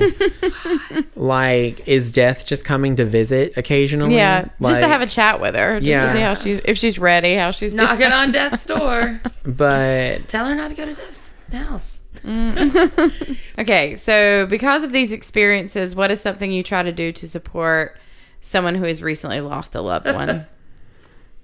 I honestly have no freaking clue. I go I go into brain dead mode when Yeah. other people like have their have moments like you know, I'm a Virgo through and through, so I'm like I want to be there for you, but also like I don't know. What uh, yeah. Yeah. That's so my mom, and she's a Virgo too. Yeah, it's like you you have this like mer- motherly nurturing instinct that you just can't get rid of, but also like you're completely like emotionally stunted it seems sometimes. Well, it's probably because you've had so much experience with death across Yeah. the board. I'm just like, eh, cry, you know, Yeah. let it out. Yeah. Yeah. Um, what song do you want played at your funeral? The Celtic one. oh yeah, that's right. We that's right. We went over the funeral plan stuff. um, I need to Um, look up the name of that song. Yeah, do because we'll put it on our Spotify Yeah. playlist with the other ones. How do you think you're going to die? The flu? Probably. it probably will be something stupid like that. Um, what food? Um, if someone loses someone, what food do you bring them? Walk Beside Me by Celtic Woman. Oh. Walk beside me by Celtic Woman. So that's your funeral song. hmm I was like, that's not a food. But what was the food then? What food are you bringing to the funeral? If someone Oh, else, funeral potatoes. Uh, duh. It, it's already prepackaged. You just pop in the oven at 350 for 20 minutes. exactly, and then you can get it at Walmart. At Walmart for like four, It 488 checks all the boxes. Walmart.com, I guess. Yeah. You can at least order them. On Yeah. um, what is one thing you want to do before you die? Mm, travel somewhere. Somewhere. Yeah, I'm just gonna say travel somewhere because like I have these like, dreams of grandeur about wanting to go to like Europe and Japan and like Korea and all these other places. But like I know I'm a broke ass bitch like ninety some odd percent of the time. so you know if I can just score somewhere, Yeah. we're good. Let's go on a cruise. Yeah. Take me on a cruise. Let's go on a cruise. well, next time I'm, I'm gonna let you know. Yeah. Do it. I'll let you know. Oh, I do really want to go on a Disney cruise at some point. Oh, God, I I am do s- too. They're so expensive though. Th- that's probably how I'll die. On a Disney cruise. on a on a cruise because um I'm deathly deathly afraid of deep water oh wow. because I can't swim Oh, okay. and I've seen Titanic way too many times. but I really do want to go on a cruise. I don't I can't explain it. So I know like because there's like this desire to do it and I'm all these factors against me, that's probably how I'll die. yeah, Yeah. just just because that's like I'll Newton's fall law. off. Yeah, yeah. I'll fall off the boat. Like no one will know I'm gone until like We get back to port. yeah. Like where's Jesse? man, he's been, must have been having a really good time. He's, we haven't seen it for. a we were having a discussion planning a cruise to Cuba, and I was on my computer looking at prices, and that was the day that you know all of a sudden we're not allowed to go to Cuba anymore. Thanks, Trump. Yeah, Fucker. I'm Why like, are we not allowed to go to Cuba? and because they wouldn't let him buy build a hotel there. oh, Yeah, because you know when they opened After up all the hard work Obama did to Yeah. undo. Uh huh.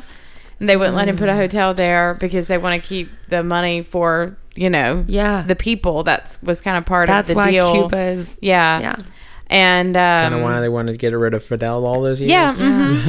like, they don't want a new one. yeah, I don't blame them. Um, but yeah, cruise ships that were in the water had to turn around and come back. Yeah, Oh my god. because it was just so quickly like bye. yeah. It's terrible. Oh.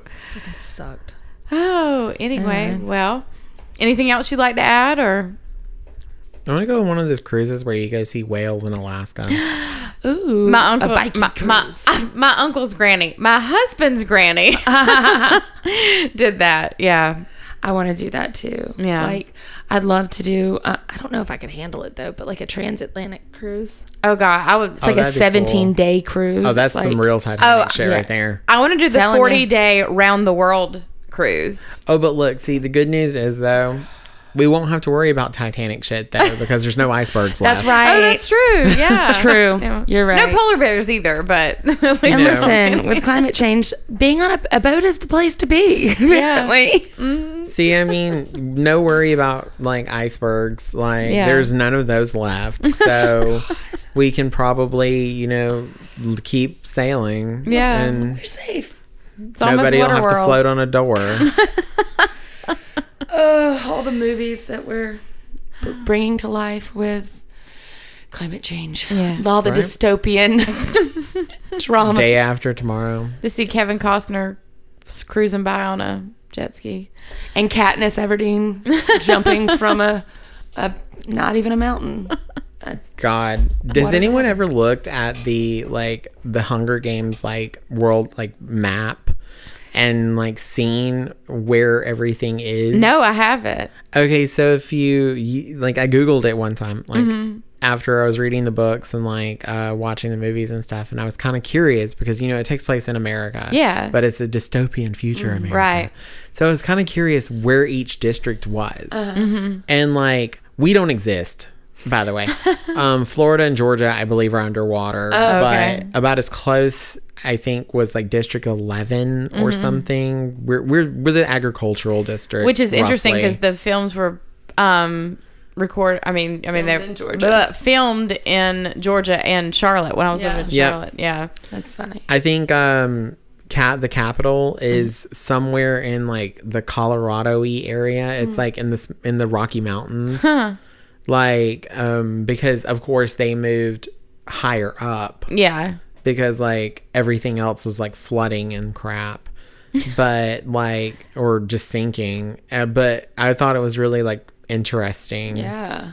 To see mm-hmm. where everything was. Also, I don't know what the rest of the world was doing Yeah. during all of that. Like, I wondered about that during yeah. It's Hunger like, did only America survive? yeah survive? But no, hmm. it's just only apparently only America decided to go all like Fucking crazy. Yeah. Yeah. totalitarian Yeah. and make people fight for food. and I was like, what an American thing. It's the American gonna way. It's gonna happen. If we don't make changes. Doesn't President don't didn't President Snow just make you think of Trump though? yeah. Yeah. Yeah. I mean, Melania's inauguration outfit was basically, um, From the Capitol. yeah, it was, yeah, it was, Yeah. crazy. Anyway. Oh goodness. Uh, so before we started recording, you were telling us that you were Wiccan, and what are there any specific funeral traditions with that that go along with that? a lot of it is like um a lot of wicca is like a personal like stance like you there are like some traditional thing traditional things but for the most of it it's like taking it and making it your own Yeah. um but like um with with wicca it's a whole lot of like returning to earth Yeah. like um so you you're not supposed to view like death as like a sad thing Mm-hmm. you're kind of supposed to view it as like a kind of the same way you're supposed to view it in christianity like Yeah. you're returning home Yeah. except that wicca it's the earth and we we yeah. come from the earth and not a puppet in the sky um but you know you like you're you're returning to earth which is makes more sense honestly because we put people in the ground they're re- Yeah. returning to the earth right. or if we cremate them and like dust them somewhere then they're returning to the earth but um you know wicca is so much of like a like i said personal thing too because like you you choose your personal deity Yeah. to like um I guess worship or that's your guardian deity. So a lot of it has to do with what that deity like has Oh, okay. uh special like properties for like Jason for instance like um ha- he chose Bastet Mm-hmm. um because he's a, ca- a crazy cat person um Just. Oh. I mean, it's true. Mm-hmm. Like, um, he's way more practicing than I am. Yeah. Like, I just, I am a self identifying Wiccan, but too lazy to actually do anything. so I'm kind of like those Christians that go to church on Sunday and then Nothing. Nothing yeah. else. Or just the major holidays. Yeah. Yeah. that's probably more like me. like um but like it's it, you know you say your little prayers and you a lot of it is just getting through life in Mm-hmm. Yeah. general so you know you have your candle rituals that you do for protection you have your protection charms like because most of it is about avoiding the bad things Yeah.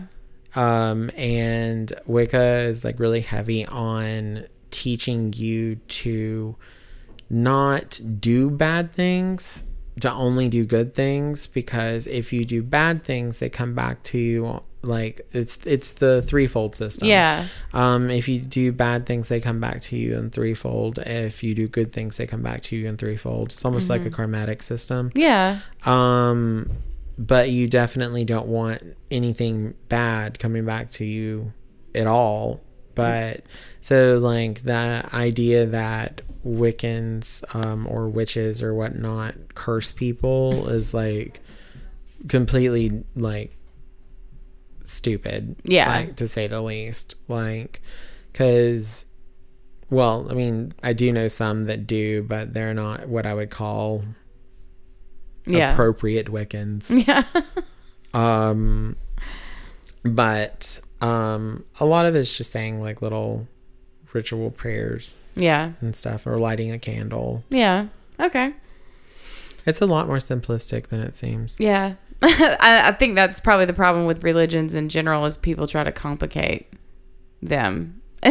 They really do. I mean, or that's why it's like so much easier. And like my mom always stated, like it's non-organized religion is so much easier than organized religion.